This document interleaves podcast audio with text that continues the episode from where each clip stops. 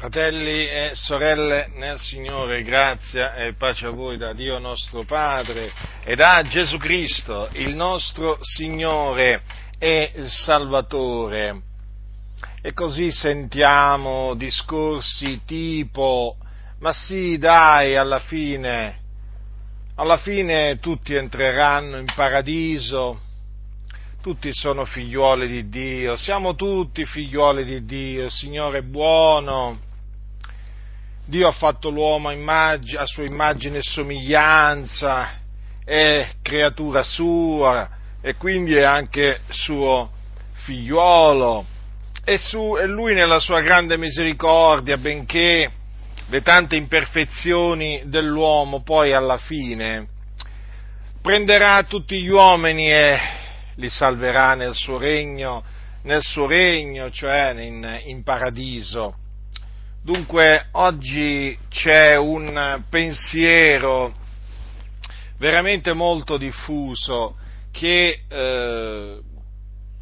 dice sostanzialmente che tutti sono figlioli di Dio, tutti gli uomini sono figlioli di Dio, per cui alla fine Dio non condannerà nessuno, Dio salverà tutti, Dio accoglierà tutti nel suo regno celeste. Quindi dobbiamo considerare questo pensiero, dobbiamo considerarlo, fratelli nel Signore, perché si è infiltrato in tante chiese, si è infiltrato in molte chiese questo pensiero diabolico, perché di pensiero diabolico stiamo parlando, perché presenta un Dio che non fa distinzione tra gli uomini, nel senso che li considera tutti i suoi figlioli e quindi alla fine poi li salverà tutti. E quindi presenta un Dio, questi qua presentano un Dio che non è il solo vero Dio, perché il solo vero Dio, che è il Dio d'Abramo, di Isacco e di Giacobbe, dice tutt'altra cosa. E adesso vedremo che cosa dice il Dio, lo vedremo, e lo vedremo per smascherare questi impostori che in mezzo alle chiese stanno diffondendo questa menzogna generata dal diavolo, che è bugiardo e padre della menzogna. Vediamo quello che dice il Signore Iddio. Così è scritto nel libro dell'Apocalisse, capitolo 21.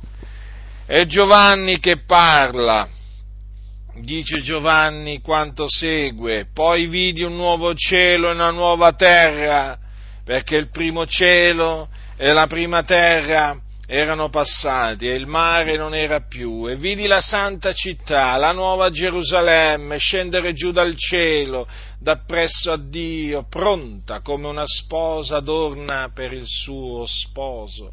E udì una gran voce dal trono che diceva: ecco il tabernacolo di Dio con gli uomini, ed egli abiterà con loro, ed essi saranno suoi popoli, e Dio stesso sarà con loro e sarà loro Dio.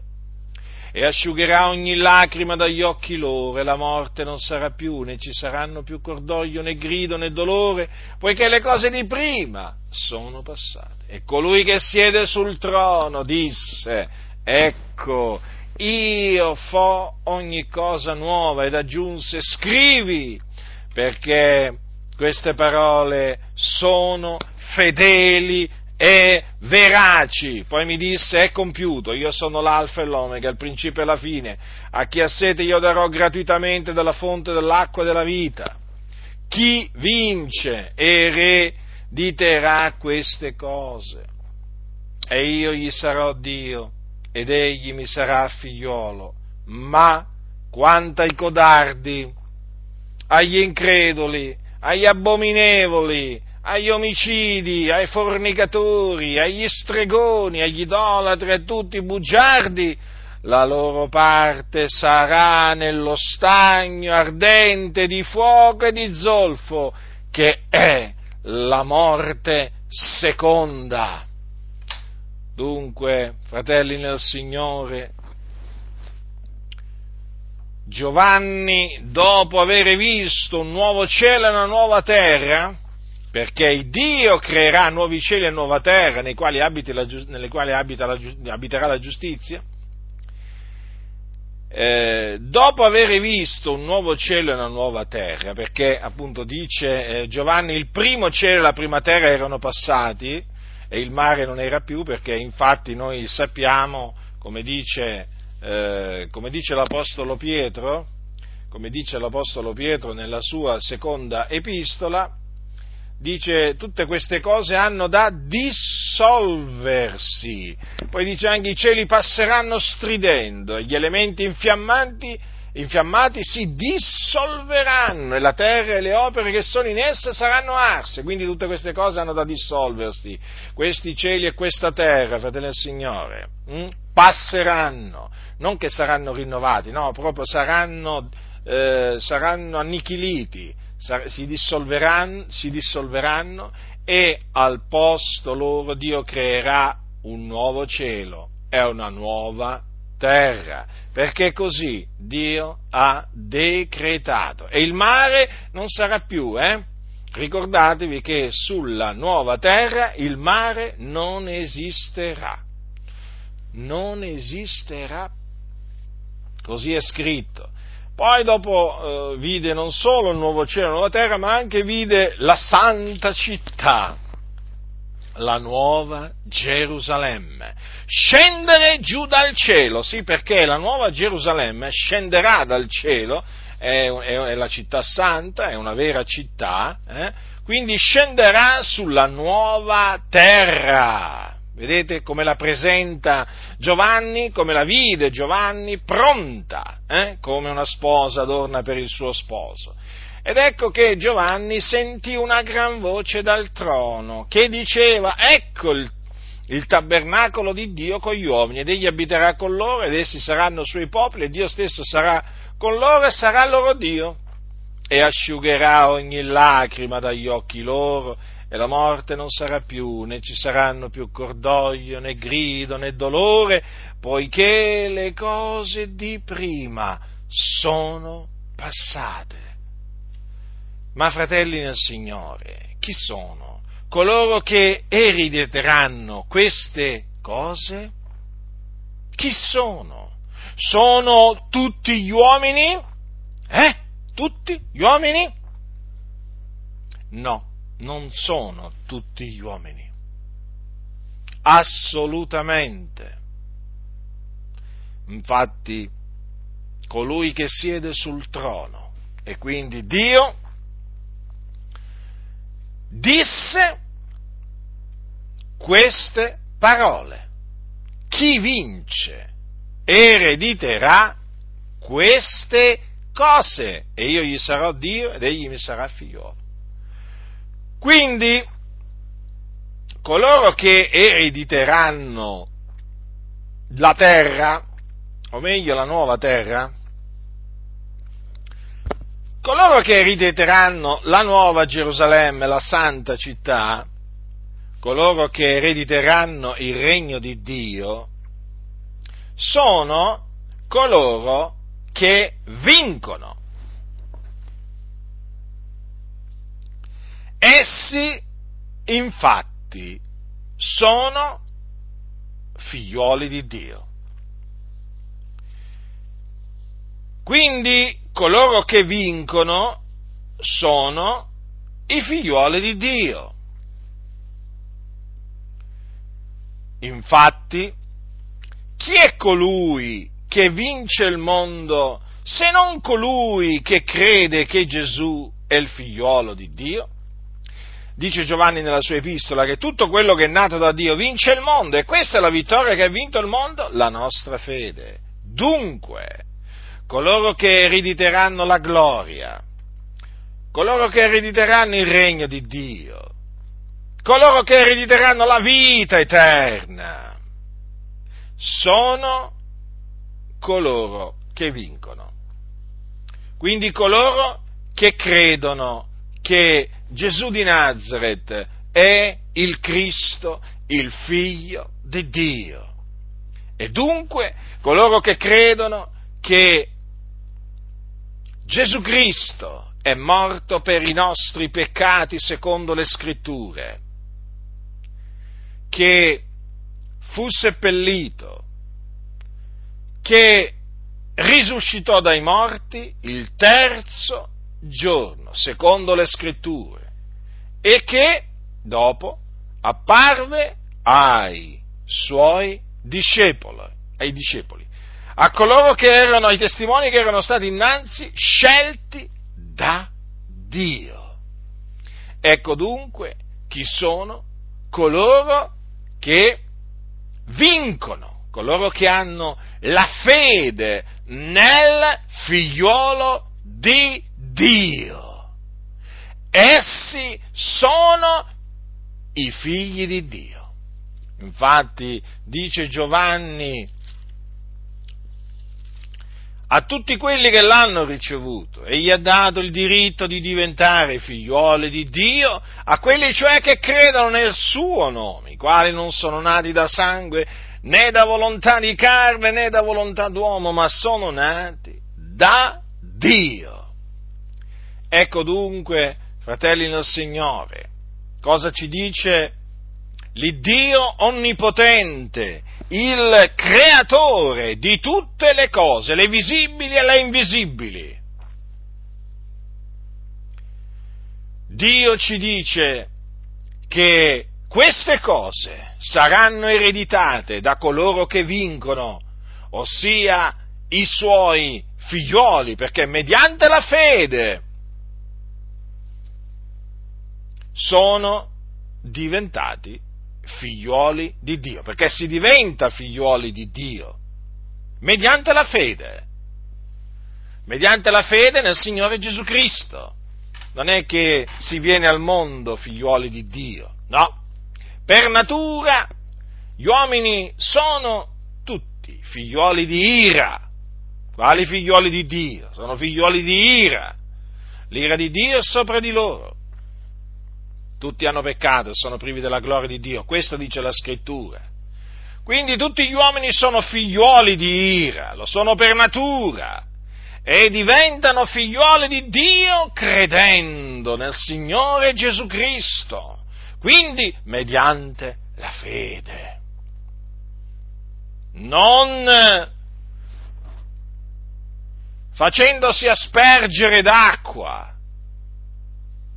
la cosiddetta acqua santa, acqua benedetta. Sapete, nella Chiesa Cattolica Romana dicono che si diventa figlioli di Dio quando si riceve il battesimo. Loro per battesimo intendono naturalmente quello spruzzo d'acqua che viene fatto dal prelato sulla testa di un bambino o magari sulla testa di un adulto. Allora quell'acqua innanzitutto non è né santa né benedetta e quell'acqua non ha il potere di rigenerare assolutamente nessuno. Nessuno, lo ripeto. È un inganno, una menzogna del diavolo, quella che sostiene che si diventa figlioli di Dio quando si viene aspersi dell'acqua battesimale, come anche la chiamano loro. Assolutamente non è così. L'uomo diventa un figliolo di Dio quando crede nell'Evangelo. Allora che succede quando viene asperso d'acqua dal prete? Non succede niente, viene bagnato, il bambino viene bagnato sulla testa, ma non avviene proprio niente. Come anche per quanto riguarda l'adulto, non succede proprio niente quando quell'acqua cosiddetta santa, benedetta, cade sulla sua testa, accade solo che la sua testa si bagna. Però la sua coscienza non viene purificata dalle opere morte che la contaminano, egli non viene purificato dai suoi peccati, i suoi peccati non gli vengono rimessi, i suoi peccati non gli vengono cancellati, e non diventa un figliolo di Dio, ma nella maniera più assoluta. Questa è una delle menzogne che il diavolo è riuscito a fare penetrare nella Chiesa sin dai primi secoli dopo Cristo. E noi la dobbiamo confutare e dobbiamo mettere in guardia da questa menzogna, perché ha fatto danni terribili. Peraltro questa menzogna dalla Chiesa Cattolica Romana poi si è trasferita anche ad alcune chiese protestanti, perché la dottrina della rigenerazione battesimale non pensate che la insegnino solo i cattolici romani, la insegnano anche tante chiese protestanti, sì, proprio la stessa dottrina. Voi direte, sì, però queste chiese protestanti non hanno la confessione al prete, non hanno il purgatorio, sì, però cosa cambia? Sempre di menzogna si tratta! Dobbiamo chiamare le cose con il loro nome, e la rigenerazione battesimale è una menzogna, non importa chi la insegna, se la insegna un prete o un pastore luterano o il pastore di un'altra chiesa protestante, si tratta di una menzogna. Sono coloro che credono nel nome del figliolo di Dio che diventano figlioli di Dio. Non coloro che vengono aspersi di un po' d'acqua sulla testa. Naturalmente, anche per coloro che praticano il battesimo per immersione, sia chiaro che non è quando il credente viene immerso nell'acqua che diventa un figliolo di Dio. Appunto perché è già un credente, se è già un credente è già un figliolo di Dio. A quelli che credono nel suo nome, quindi siccome che il battesimo in acqua per immersione, quindi quello giusto, ministrato nel nome del Padre, del Figlio e dello Spirito Santo, è ministrato dopo che uno che ha creduto nel nome del Figliolo di Dio, questo significa che quando viene immerso nell'acqua, secondo il comandamento del Signore, egli è già un figliolo di Dio mediante la fede nel nome del Signore Gesù Cristo. Quindi, al bando questa menzogna della rigenerazione battesimale che ha ingannato tante anime, ma tante, tante, tante, e ne continua ancora a ingannare. Ricordatevi sempre che il diavolo è bugiardo e padre della menzogna. Dunque, chi vince erediterà queste cose, io gli sarò Dio ed egli mi sarà figlio. Quindi, fratelli nel Signore, noi, per la fede nel Signore Gesù Cristo, siamo figlioli di Dio. Lo Spirito di Dio dimora nei nostri cuori e per quello Spirito noi gridiamo Abba, Padre. Sì, noi siamo figlioli di Dio. Non siamo più figlioli di ira, quindi lo eravamo per natura come tutti gli altri, ma ora per la grazia di Dio, sì, per la grazia di Dio, noi siamo figlioli di Dio. Dunque, guardatevi da tutti coloro che sedotti dal diavolo, che è il seduttore di tutto il mondo, dicono, ma sì, ma siamo tutti figlioli di Dio. No, non è così, non è assolutamente così. Quindi ci sarebbero oltre 7 miliardi di figlioli di Dio sulla faccia della terra oggi. Mio, parecchi, parecchi. Che vergogna! Quindi sarebbero figlioli di Dio anche quelli che adorano i serpenti, quelli che si prostrano davanti alla statua di Shiva, che l'adorano, quindi sarebbero figlioli di Dio anche quelli che adorano la mucca. Tutti figlioli di Dio sono questi, Sì, quelli che adorano i morti, invocano i morti, tutti figlioli di Dio sarebbero. Ma quali figlioli di Dio? Quelli sono figlioli di ira, l'ira di Dio è sopra di loro, altro che figlioli di Dio. Purtroppo, fratelli del Signore, sapete come stanno le cose voi, no? Oggi molti rifiutano di credere nella verità, preferiscono le menzogne, le favole alla verità e quindi proclamano questa fratellanza universale, così non hanno nemici, così non vengono perseguitati, E assolutamente non vogliono che si dica che gli uomini sono figli di ira, perché se tu dici che sono figli di ira, poi devi spiegare che cosa significa che sono figlioli di ira, e quindi devi spiegare che l'ira di Dio è sopra di loro, e allora devi spiegare perché l'ira di Dio è sopra di loro, e quindi devi parlare del peccato degli uomini, devi dire praticamente che seguono il principe della potestà dell'aria, di quello spirito che opera al presente negli uomini ribelli, fratelli, devi dire che sono immersi gli uomini nelle loro concupiscenze carnali, devi dire che ubbidiscono alle voglie della carne e dei pensieri, insomma devi dire che gli uomini sono malvagi, e questo non si deve dire, si deve dire che gli uomini sono buoni, essenzialmente buoni. Ma quali buoni? Gli uomini sono malvagi sin dalla loro fanciullezza. Io credo in quello che dice l'Iddio vivente e vero, io non credo alle favole. Un tempo ci fu un tempo in cui credevo alle favole quando ero un bambino, no? Alle varie favole, sapete che i bambini poi ascoltano in una maniera o nell'altra, io credevo alle favole, ma adesso io non credo più alle favole, io credo a quello che dice Dio, e Dio dice: i disegni del cuore dell'uomo sono malvagi fin dalla sua fanciullezza. Ecco che cosa dice l'Iddio vivente è vero, al bando le menzogne che vengono predicate dai pulpiti, vergogna, è uno scandalo, ormai ci sono chiese veramente che mi domando come facciano a definirsi chiese cristiane, come facciano a definirsi ancora chiese cristiane, quando rigettano la parola di Cristo, quando rigettano la parola di Dio, la calpestano. E quindi vi stavo dicendo, non vogliono sentire parlare dei figlioli di ira. Eh sì, perché appunto, se si dice figlioli di ira, poi bisogna spiegare appunto di chi è l'ira, quindi bisogna spiegare che è l'ira di Dio, che è sopra di loro, bisogna spiegare che l'ira di Dio è sopra di loro perché questi camminano secondo i desideri della carne e quindi sono nemici di Dio, perché violano la legge di Dio, e coloro che violano la legge di Dio sono nemici di Dio, sì, perché Dio ha anche nemici, e ne ha tanti, ne ha moltitudini di nemici, l'Iddio vivente è vero. Ma oggi vogliono sentire parlare appunto di menzogne, di favole, non vogliono la verità molte chiese, e difatti c'hanno i pastori che si meritano, gente malvagia, bugiarda, corrotta, che è sulla via dell'inferno, figlioli di ira, sì, anche questi sono figlioli di ira, questi che ingannano le chiese, sono figlioli di ira, certo, si spacciano per credenti, ma questi non credono a Dio, non credono nel suo figliolo, ma in che cosa credono questi qua? Credono in loro stessi, sicuramente in loro stessi ci credono, per non credere in Dio devono credere in loro stessi.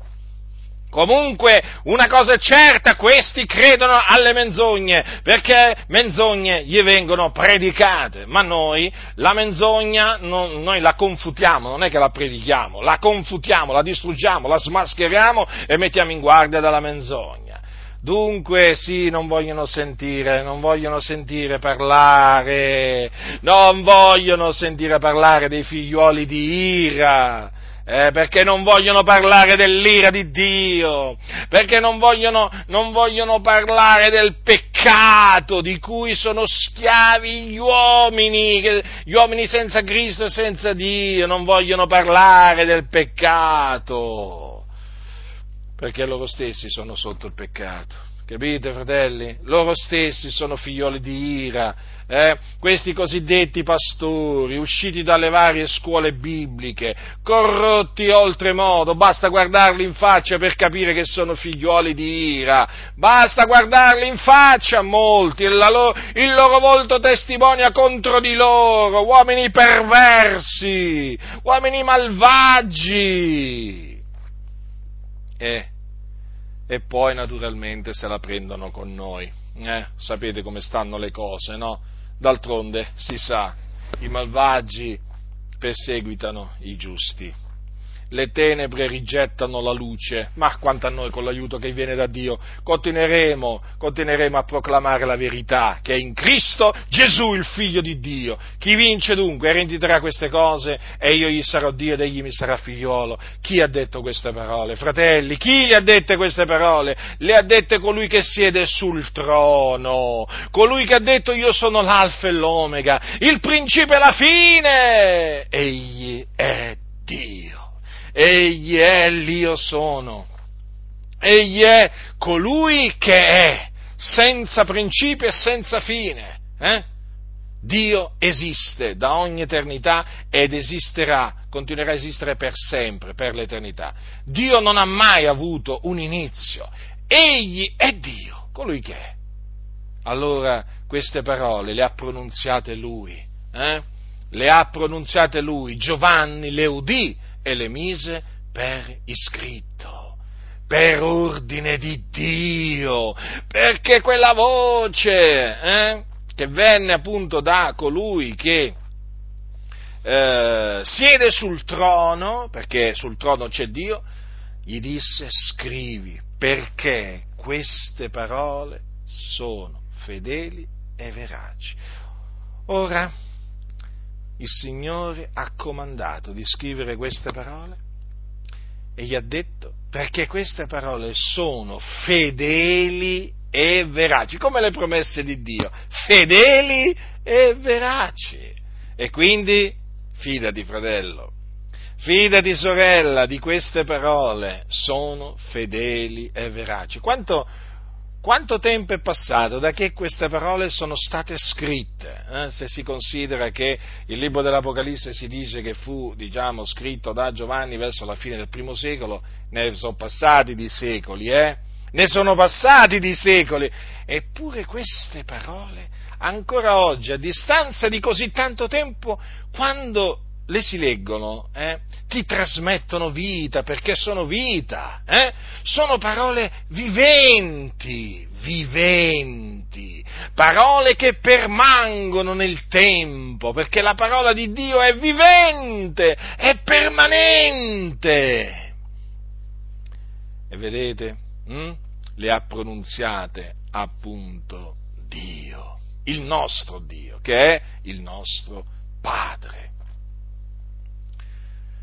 E Dio è diventato quindi il nostro Padre quando noi abbiamo creduto nel suo figliuolo.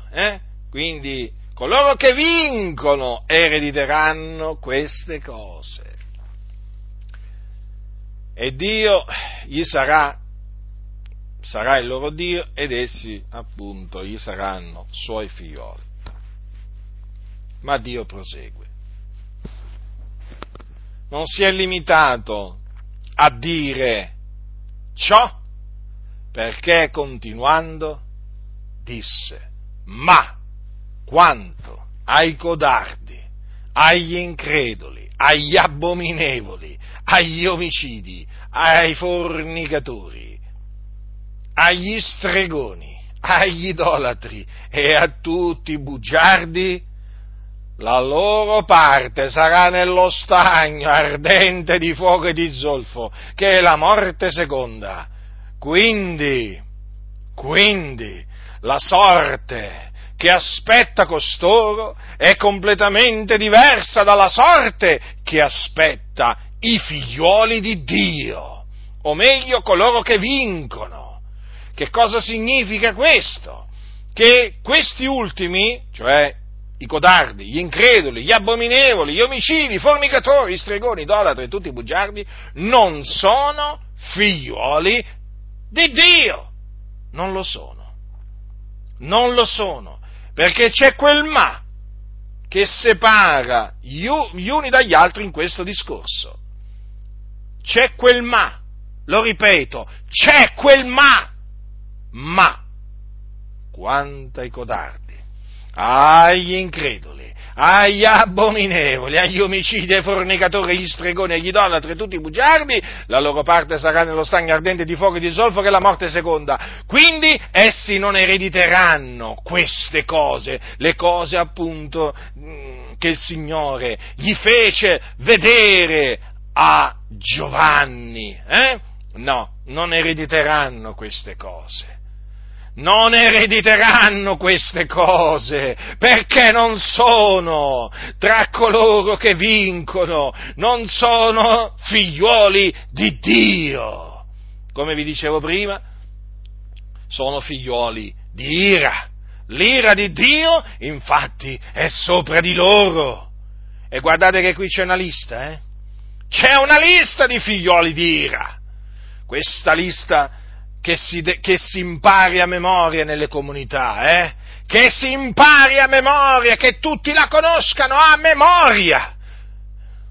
Siamo stanchi, nauseati, di sentire dire che alla fine Dio salverà tutti, tutti sono figlioli di Dio, siamo nauseati, e Dio è stanco di sentire queste menzogne. Bisogna proclamare ciò che dice Dio.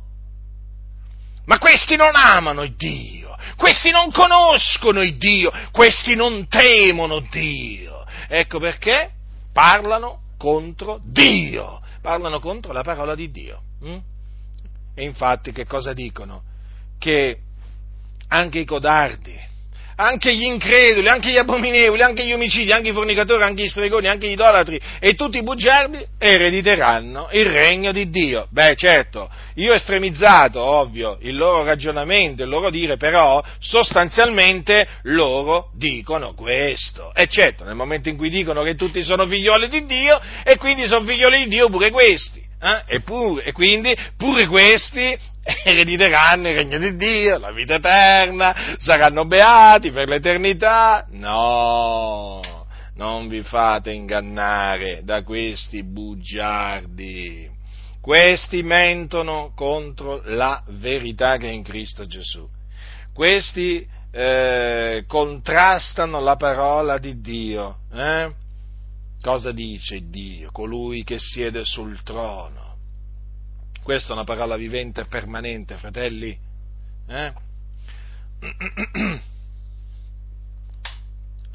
Sapete che ci sono molti locali di culto, no? Dove tu quando ci entri leggi Dio amore. Beh, diciamo in una stragrande maggioranza, no, di locali di culto c'è questa scritta, no? Provate solo a pensare se in un locale di culto ci fosse questa scritta. Ma quanto ai codardi, agli increduli, agli abominevoli, agli omicidi, ai fornicatori, agli stregoni, agli idolatri, a tutti i bugiardi, la loro parte saranno lo stagno ardente di fuoco e di zolfo che è la morte seconda. Vi immaginate? Ma vi immaginate? E chi andrebbe al culto in quel locale di culto? Solamente i figlioli di Dio, perché quelli appena alzerebbero solamente la testa si vedrebbero scritte queste parole e comincerebbero a tremare, per dire, no? Perché queste sono tra le parole che sono più detestate dalle chiese, più detestate, veramente. Se voi fate una lista di passi biblici che sono detestati dalle chiese evangeliche, la stragrande maggioranza delle chiese evangeliche detesta Apocalisse 21:8. Detestano queste parole. Sapete perché? Perché le denominazioni evangeliche sono piene di codardi, abbondano di codardi, di increduli, di abominevoli, di omicidi, di fornicatori, di stregoni, di idolatri e di bugiardi. Sì, messi nell'insieme c'è proprio un'abbondanza terribile. Proprio così. Ormai anche la stregoneria, qualcuno potrebbe dire, pure i stregoni. Sì, ormai sono entrati pure i stregoni nelle comunità evangeliche, soprattutto pentecostali. Fanno veramente riti magici, riti proprio di stregoneria, che vengono fatti passare per manifestazioni dello Spirito Santo. Proprio così. Codardi, pusillanimi sono, i codardi sono i pusillanimi, sono i vili, sono i vigliacchi, e le denominazioni evangeliche sono piene di queste gente. Codardi, gente che veramente c'ha paura della propria ombra, gente paurosa, tu li senti parlare, tu li vedi, sono paurosi, sono presi dalla paura, no, questo non si dice, no, questo non si fa. E perché? E certo, perché se lo dice lo fai, ciò che è giusto, poi ti fai nemici all'interno della Chiesa, di questa cozzaglia di gente corrotta, malvagia, perché in molti casi si definiscono chiese ma sono una cozzaglia di gente malvagia, Assomigliano veramente certe chiese a delle cosche mafiose, a delle andrine dell''ndrangheta, a delle cosche della Camorra, altro che chiese. vige il codice del silenzio, dell'omertà, la paura regna, questo non si dice, questo non si fa, perché? Perché comanda la mafia e quindi comanda il diavolo. Queste sono le cose che vanno dette oggi, eh? Altro che favole, altro che leggende, bisogna veramente condannare come stanno le cose, la realtà delle cose è questa, fratelli nel Signore, altro che i codardi, sì, quanti ce ne sono? Sono capaci, peraltro, questi qua, a dirti in privato una cosa, poi in pubblico, quando si tratta di dire le cose, si nascondono, scappano, c'hanno paura. Che gente vile! Vigliacchi! Questi non sono degni veramente nemmeno di parlare del Signore. Quando io considero che Gesù Cristo è il Figlio di Dio, il suo coraggio, il coraggio che ha avuto Gesù, mentre il Figlio di Dio nei giorni della sua carne, nel condannare le opere del diavolo, nel riprendere gli scribi e farisei, quegli ipocriti che sedevano sulla cattedra di Mosè, quando io considero Gesù, quando io considero il suo coraggio, il coraggio che ha avuto Gesù, e poi vedo questa massa di codardi che poi si dicono pure che credono in Gesù. Ma in quale Gesù credete? Ma Gesù era un uomo certamente, come era anche Dio, ma era un uomo coraggioso, era un uomo forte, Gesù non era un vigliacco, non era un vile, non era un pusillanime. Gesù era un uomo coraggioso, è chiamato il leone della tribù di Giuda. Voi siete una massa di conigli siete. Pieno di conigli le denominazioni evangeliche. Altro che leoni, ma quali leoni? Leoni, sì, questi ti sbranano. Ti sbranano perché dici la verità, eh? Questi veramente non sono discepoli di Gesù Cristo, questi non sono figlioli di Dio, sono codardi, così li chiama la Sacra Scrittura, altro che, e di questo si sono ormai avveduti molti, anche tra i magistrati, le autorità che Dio ha stabilito. Ormai ci sono magistrati che hanno capito che in mezzo alle chiese evangeliche regna l'omertà. Naturalmente ci sono anche i coraggiosi, Grazie a Dio per tutti quelli che veramente sono coraggiosi in mezzo alle chiese evangeliche, che parlano, che si espongono, che dicono le cose come stanno. Ma guardate, fratelli del Signore, c'è una massa di codardi che è impressionante. Altro che, vi stavo dicendo, oramai anche dei magistrati hanno compreso che praticamente le denominazioni evangeliche sono un terreno fertile per la malavita, perché lì regna l'omertà, la paura, certo, la codardia. Quale migliore ambiente per la malavita, per infiltrarsi, no? Eh sì, soprattutto l'ambiente pentecostale, in meridione poi, quanti codardi! Ma il Signore è giusto, abbiamo visto, sono nella lista. Ma cosa pensate voi? Codardi, ma voi che cosa pensate? Che il Signore si volta dall'altra parte? Che il Signore non sa chi siate, ma il Signore sa chi siete. E a suo tempo vi renderà secondo le opere vostre.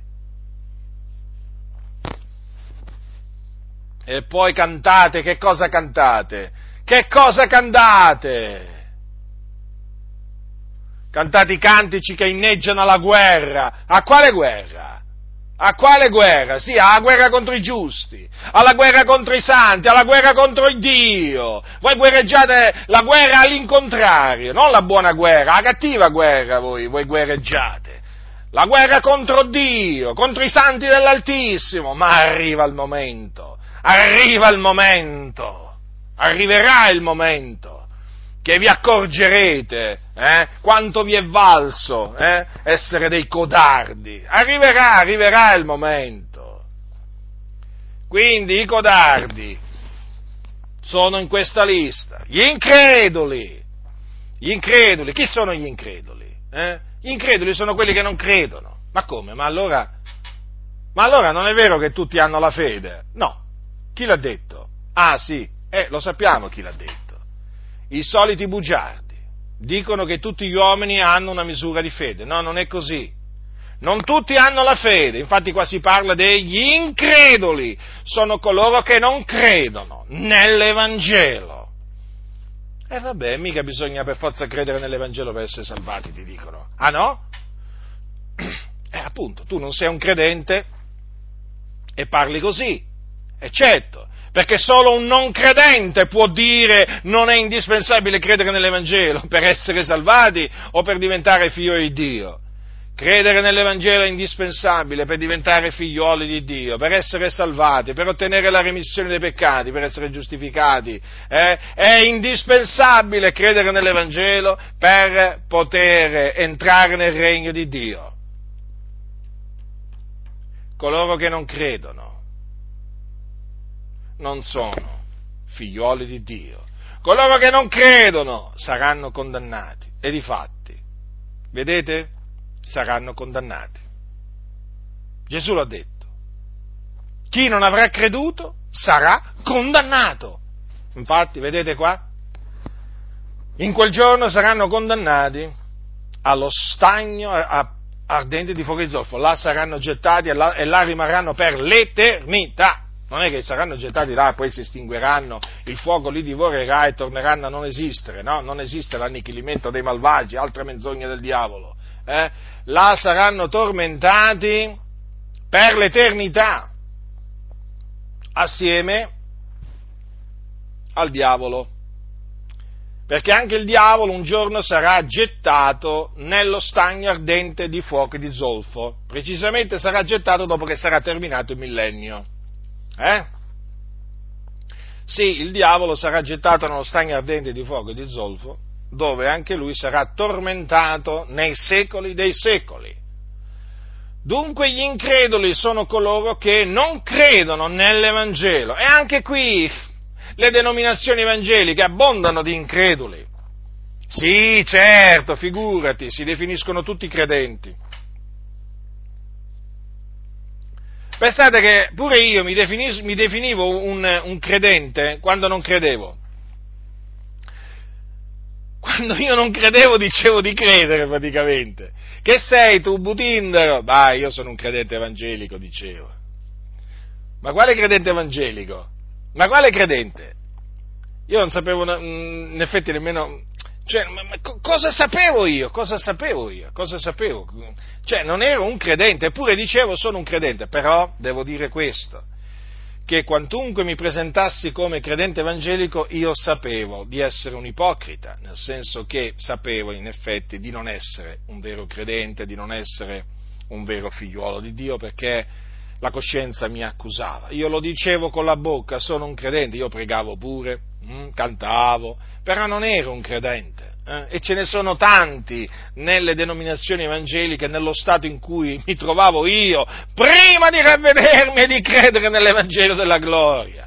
Io ero un incredulo, però dicevo che ero un credente. Ebbene, oggi ci sono tanti che dicono di essere credenti, ma sono increduli, esattamente come i cattolici romani. Quando parlate con i cattolici romani, gli dite, ma tu credi in Gesù? Sì, come fa? Io credo in Gesù. Poi quando gli cominci un po' quando nel proseguire il discorso poi, naturalmente ti accorgi che non hanno creduto in Gesù, non credono in Gesù. E così, la situazione nelle comunità evangeliche, protestanti, praticamente sono molti quelli che si definiscono cristiani, credenti, e non sono credenti perché non credono nell'Evangelo, non sanno nemmeno peraltro cos'è l'Evangelo, perché l'Evangelo non gli viene predicato. Non sono dei credenti, sono incredoli. Sono incredoli. Li potremmo definire increduli evangelici. Ecco, si potrebbe coniare questa espressione, no? Per identificare tutti quegli increduli che abbondano si trovano nelle denominazioni evangeliche. E anche questi, vedete, sono nella lista. Dunque, sia chiaro a tutti, i mariani non sono credenti. I mariani non sono credenti, i musulmani non sono credenti, i buddisti non sono credenti, gli ebrei non sono credenti, gli shintoisti non sono credenti, i taoisti, i seguaci di Confucio, i seguaci di Zarathustra, i massoni, gli induisti. Potete veramente aggiungere gli animisti, gli spiritisti, i satanisti. Allora tutti costoro non sono credenti, sono increduli. Naturalmente quando mi riferisco agli ebrei, mi riferisco agli ebrei che rifiutano di credere che Gesù di Nazaret è il Cristo, perché c'è un residuo secondo le lezioni della grazia anche tra gli ebrei, no? E sono nostri fratelli costoro. Allora questi sono increduli, non credono nell'Evangelo e quindi vanno annoverati tra coloro la cui parte sarà nello stagno ardente di fuoco e di zolfo, che è la morte seconda. Capite allora perché bisogna annunziare agli increduli l'Evangelo? Avete capito perché bisogna dirgli ravvedetevi e credete nell'Evangelo? Perché la sorte degli increduli è la morte seconda, è lo stagno ardente di fuoco e di zolfo. Ecco perché Gesù diceva alle turbe ravvedetevi e credete nell'Evangelo, perché è solamente credendo nell'Evangelo che si viene salvati dai propri peccati, che si ottiene la remissione dei peccati, che si viene giustificati e che quindi si scampa allo stagno ardente di fuoco e di zolfo. Naturalmente, tenete presente questo, che tutti costoro che fanno parte di questa lista, la loro parte è scritta sarà nello stagno ardente di fuoco e di zolfo, ma quando è che saranno gettati nello stagno ardente di fuoco e di zolfo? Quando naturalmente risusciteranno, quindi nel giorno del giudizio. Allora saranno giudicati secondo le loro opere e gettati nello stagno ardente di fuoco e di zolfo, la genna o il fuoco eterno è chiamato anche, no? Quindi, perché attualmente lo stagno ardente di fuoco e di zolfo è vuoto. Allora, è chiaro che, siccome che la loro parte sarà nello stagno ardente di fuoco e zolfo, questi quando muoiono, chiaro, non entrano nel regno dei cieli, ma vanno in un luogo di tormento che si chiama Hades, o soggiorno dei morti, che è differente dallo stagno ardente di fuoco e di zolfo. Ma comunque sia, anche lì c'è il fuoco, anche all'Hades, anche nell'Hades. Quindi sia chiaro, i codardi, gli increduli e a seguire quelli che adesso menzionerò, quando muoiono vanno là all'inferno, nell'Hades, in attesa poi che in quel giorno, quando saranno giudicati, poi saranno gettati nello stagno ardente di fuoco e di zolfo. Quindi, tra la morte e la resurrezione, tutti costoro sono comunque in un luogo di tormento, coscienti. Questo luogo di tormento si chiama Hades e lì c'è il fuoco. Quindi, codardi, gli increduli, ecco perché, fratelli, bisogna dire agli increduli, esortarli, scongiurarli a credere nell'Evangelo. Perché è solamente credendo nell'Evangelo che si viene salvati. Ah, tu pensi che gli ebrei si possano salvare osservando la Torah, la legge? No, ti stai illudendo. Gli ebrei non si possono salvare osservando la legge di Mosè. Anche gli ebrei sono sotto il peccato e si devono ravvedere e credere nell'Evangelo, altrimenti la loro parte sarà nello stagno ardente di fuoco e di zolfo. Nessuno si illuda, Quanto è importante, fratelli, annunziare l'Evangelo. L'Evangelo, Quindi non Gesù ti ama, Dio amore, l'Evangelo. Ricordatevi l'Evangelo, Potenza di Dio per la salvezza di ognuno che crede. Quando io veramente leggo che gli increduli andranno là e poi penso a tutti questi scellerati che nelle denominazioni evangeliche fanno credere che i musulmani, i buddisti, tutti questi poi che non credono, anche loro saranno salvati, ma io rabbrividisco, mi rendo conto veramente quanta veramente incredulità ci sia nelle denominazioni evangeliche, quanto rigetto della parola di Dio ci sia! L'Evangelo ormai è stato rigettato da molte denominazioni evangeliche. rigettato, non ci credono più. Se ci credessero lo annunzierebbero, lo annunzierebbero, ma non lo annunziano, non lo conoscono, non lo annunziano. Ma d'altronde tutti sono figlioli di Dio, tutti saranno salvati, no? La Scrittura dice quante codardi, avete visto cosa dice, no? Lo dice Dio questo. Allora, codardi, increduli, abominevoli, gli abominevoli qua, la lista degli abominevoli è molto lunga, comunque, per farvi comprendere, i sodomiti sono abominevoli, perché compiono ciò che è in abominio a Dio, cioè gli omosessuali, perché appunto la scrittura che cosa dice? A proposito delle relazioni carnali tra uomini, la Scrittura dice quanto segue: non avrai con un uomo relazioni carnali come si hanno con una donna, è cosa abominevole, come anche una cosa abominevole che per esempio un uomo o una donna si accoppi con una bestia, sono tutte cose abominevoli, ecco dove appunto gli abominevoli saranno gettati nello stagno ardente di fuoco e di zolfo. Capite, fratelli nel Signore? Gli omosessuali non sono figlioli di Dio, sono figlioli di ira e sono tra gli abominevoli. Questo lo dice la Scrittura. Ecco perché noi esortiamo anche gli omosessuali a ravvedersi, a convertirsi, a credere nell'Evangelo, affinché mediante la fede nell'Evangelo siano salvati, giustificati. Quindi è l'amore di Cristo che ci spinge ad annunziare l'Evangelo anche agli abominevoli. Sì, gli omosessuali fanno ciò che in abominio a Dio. Quindi anche loro, vedete, saranno gettati nello stagno ardente di fuoco di zolfo. E poi ci sono gli omicidi, quelli che ammazzano volontariamente altre creature. E tra questi omicidi ci sono quelli appunto che praticano l'aborto, sono omicidi. Chi procura l'aborto, in sostanza chi fa uccidere e chi uccide i bambini che sono nel grembo di una donna, sono omicidi, non uccidere è scritto, questi uccidono, sono omicidi. E badate bene che ci sono molte mani di pastori grondanti di sangue nelle comunità evangeliche, nelle comunità protestanti, come anche le mani di tante donne e di tanti mariti grondano di sangue perché hanno decretato la morte di bambini mentre erano nel grembo della loro madre. Sì, nelle comunità evangeliche è una vergogna, è uno scandalo, è uno scandalo veramente terribile. C'è sangue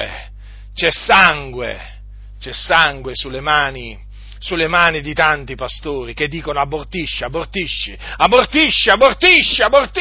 sei libera, oh donna, tu sei libera, sì, voi pastori omicidi, l'ora viene che quel sangue ricadrà sulla vostra testa.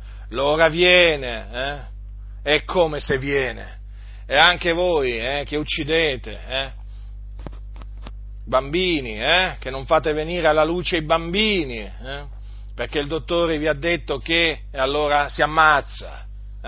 Sì, voi che vi definite credenti evangelici, che poi andate al culto a pregare, a cantare, viene il giorno che il Dio vi farà ricadere sulla testa il sangue innocente che avete sparso, che avete fatto spargere. Omicidi! Queste sono le cose che oggi bisogna condannare come venivano condannati allora. Queste sono le cose che vanno predicate dai pulpiti. Basta con le favole. Qua ci sono tanti bambini. tante bambine che non sono venute alla luce, non sono venute al mondo, perché queste denominazioni sono piene di omicidi, soprattutto dietro i pulpiti, incoraggiano a praticare l'aborto, ad uccidere questi bambini. Voi direte, ma dal pulpito è raro sentire dire qualcuno schierarsi a favore dell'aborto. È vero, sì, soprattutto lo fanno in privato. Sì, in privato ti dicono: ma sì, c'è l'aborto, è legale in Italia, ricorri all'aborto, certo, non vuoi più di due bambini? Ma sì, se rimani incinta c'è l'aborto. Sorella, ti dicono, fratello, ma chi ve lo fa fare ad avere tanti figli, no? Quindi ammazzate, datevi all'omicidio, razza di ipocriti, malvagi, serpenti, Ma viene il giorno della vendetta dell'Eterno, sì, viene, voi che indurate i vostri cuori, il giorno della vendetta dell'Eterno è prossimo, è vicino. Ecco, bisogna parlare anche contro gli omicidi che si vestono con cravatta e bei vestiti e che si annidano dietro i pulpiti e che escono da queste scuole di scellerati dove gli insegnano veramente ad andare contro la parola di Dio. Ma la donna è libera, la donna è emancipata, la donna può fare del suo corpo quello che vuole. Chi l'ha detto questo? Chi l'ha detto? Lo dicono i massoni, non lo dice Dio. Il Dio vivente, è vero, dice non uccidere. Quindi pure gli omicidi.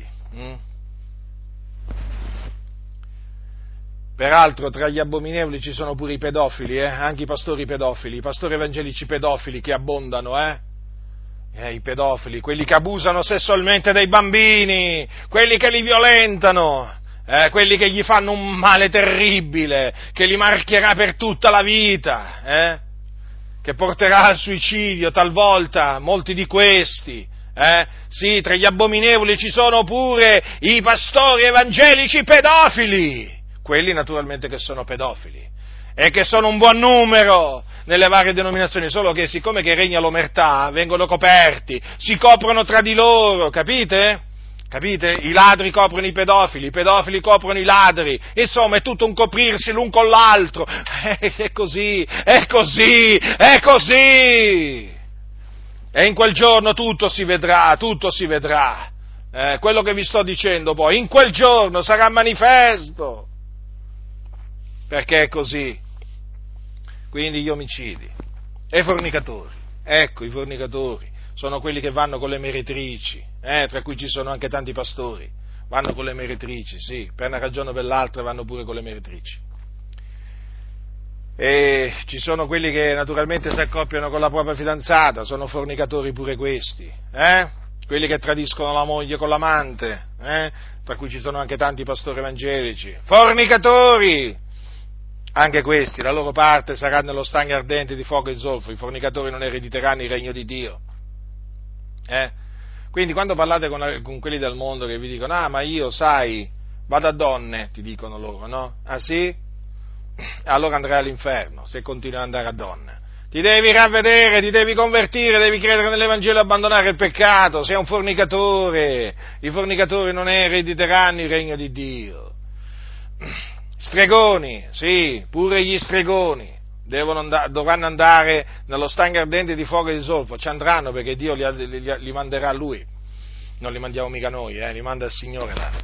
Gli stregoni, quelli che praticano la stregoneria, la magia, bianca, nera che sia, non importa, Il fatto di definire la magia, un certo tipo di magia bianca, è un sofisma satanico, Per ingannare le persone. La magia è magia, la stregoneria è stregoneria, non esiste la stregoneria bianca, la stregoneria nera, come non esiste la bugia bianca e la bugia nera, no?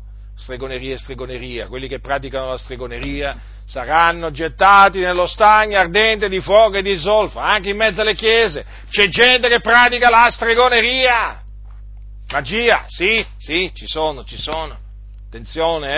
attenzione perché è entrata pure la stregoneria in mezzo alle chiese. D'altronde nella massoneria la stregoneria è accettata, Nelle logge massoniche, ma voi sapete che praticano riti magici, riti da stregoni, Sì, vabbè, vengono tutti camuffati, ma sono tutti riti di stregoneria, E naturalmente questi qua poi fanno i culti, questi pastori massoni poi, mentre fanno magari nella loggia i loro i riti, poi vanno al culto, si mettono dietro il pulpito, quelli che sono massoni naturalmente, e fanno la loro cosiddetta predica domenicale, no?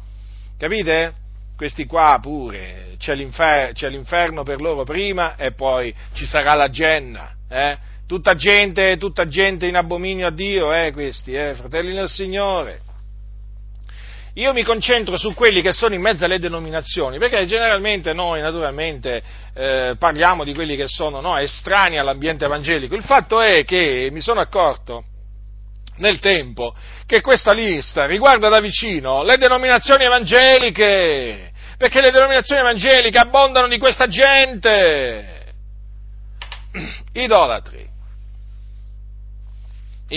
sì, idolatri, quindi tra gli idolatri non ci sono solamente i mariani, quelli che portano in spalla la statua di Maria, alle processioni, quelli che si prostrano davanti alla statua di Maria, gli rendono il culto, l'adorano, la pregano, Non ci sono solamente quelli che pregano, i cosiddetti santi che sono in cielo, che loro ritengono siano degli intercessori, Non ci sono solo coloro che si prostrano davanti a immagini, statue di quello o di quell'altro cosiddetto santo, No, ci sono anche coloro che praticamente amano il denaro, sì, questi sono idolatri, l'avaro, la scrittura lo definisce idolatre. E le denominazioni evangeliche sono piene di avari, sono piene di gente che ama il denaro, fratelli nel Signore. Quindi ricordiamoci sempre questo, che tra gli idolatri vanno annoverati quindi anche gli avari. Infatti gli avari non erediteranno il regno di Dio, perché sono idolatri. E oggi, guardate, fratelli nel Signore, c'è necessità di predicare contro l'avarizia, contro l'amore del denaro, perché veramente ha preso piede nelle denominazioni evangeliche in una maniera impressionante. Ma qui veramente ci sono pastori oramai che non muovono un dito, cosiddetti pastori, che non muovono un dito così gratuitamente. Soldi. È il loro messaggio preferito. Soldi.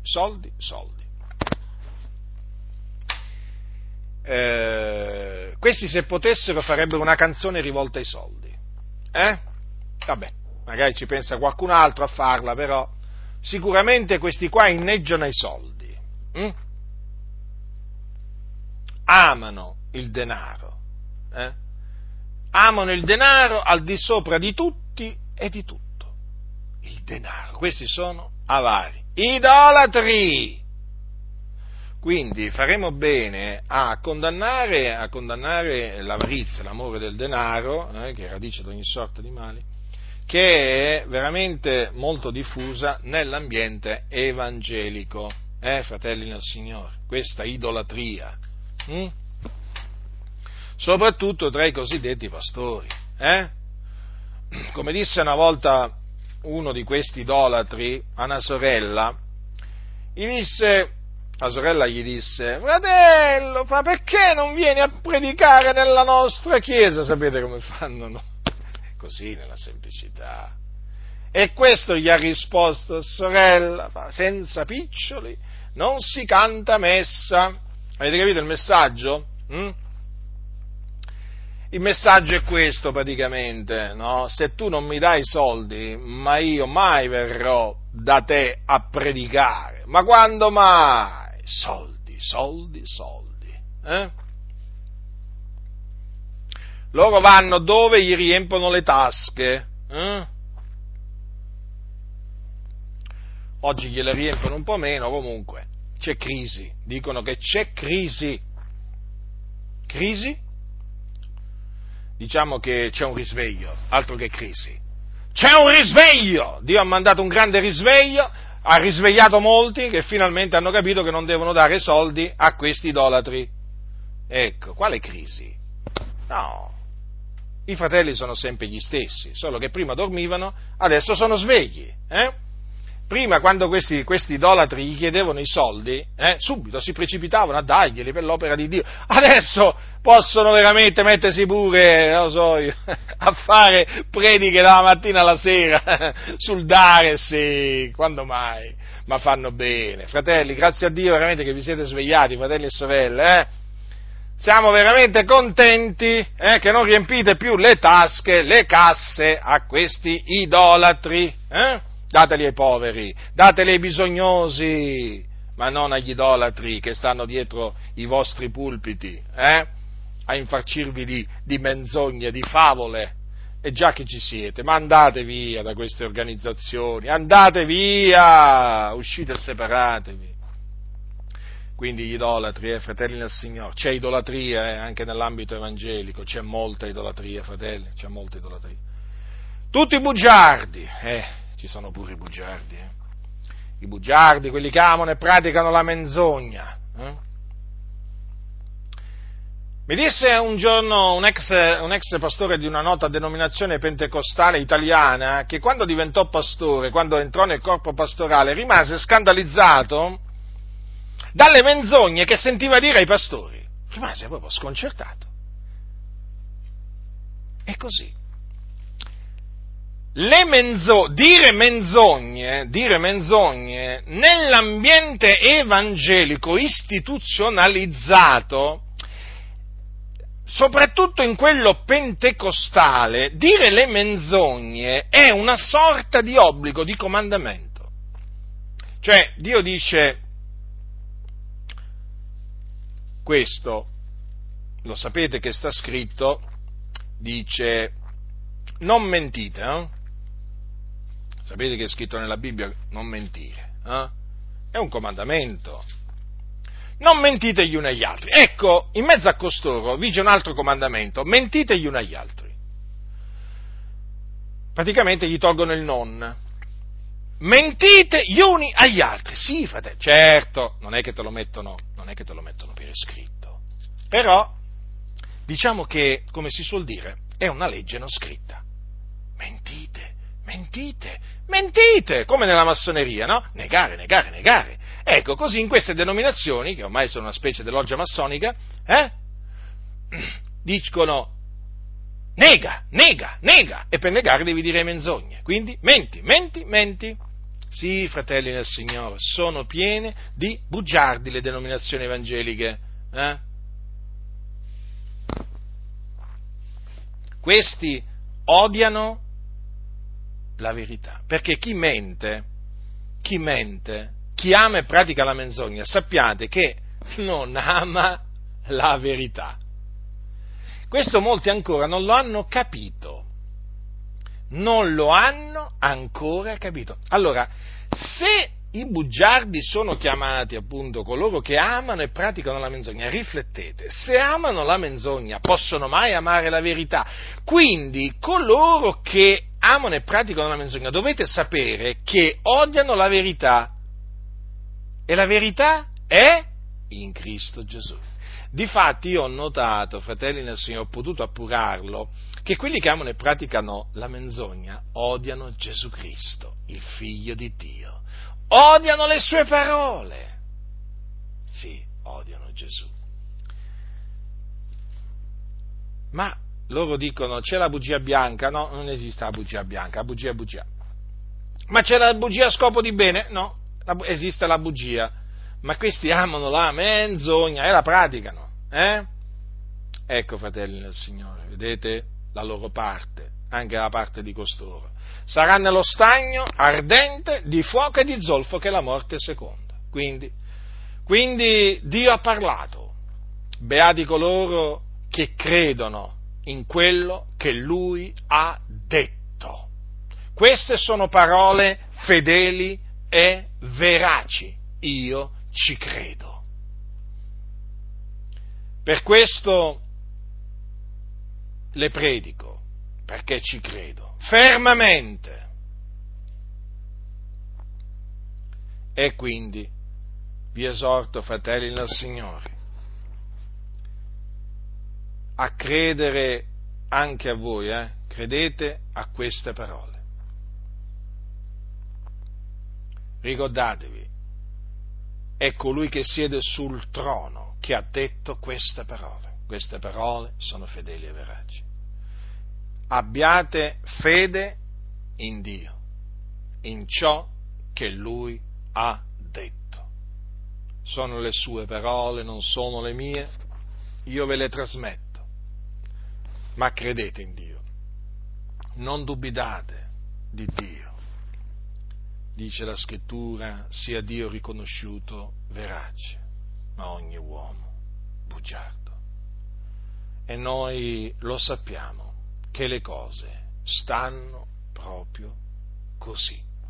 Difatti, tutti costoro, codardi, increduli, abominevoli, omicidi, fornicatori, stregoni, idolatri, tutti bugiardi, tutti costoro che erano così, no? Che erano in questa lista quando erano sulla terra, sono morti e sono andati all'inferno. Sono all'inferno. Avete capito dove sono i codardi, dove sono gli increduli, gli abominevoli, gli omicidi, i fornicatori, stregoni, idolatri, bugiardi? In questo momento, sì, mentre io vi sto parlando, sono nelle fiamme dell'inferno. E là rimarranno poi, naturalmente, in attesa del giorno del giudizio, quando, come vi ho detto, risusciteranno in resurrezione di giudizio, saranno giudicati secondo le loro opere, saranno gettati nello stagno ardente di fuoco e di zolfo, e quindi si adempirà questa parola specifica dell'Eterno, e Dio, ma già ora sono nei tormenti. Perché Dio non può mentire, fratelli, è impossibile che Dio abbia mentito. Dunque, non credere alle menzogne, non credere alle favole, non credere ai sofismi. Credi in queste parole fedeli e veraci. Lo ha detto Dio, credigli. La grazia del Signore nostro Gesù Cristo sia con tutti coloro che lo amano con purità incorrotta.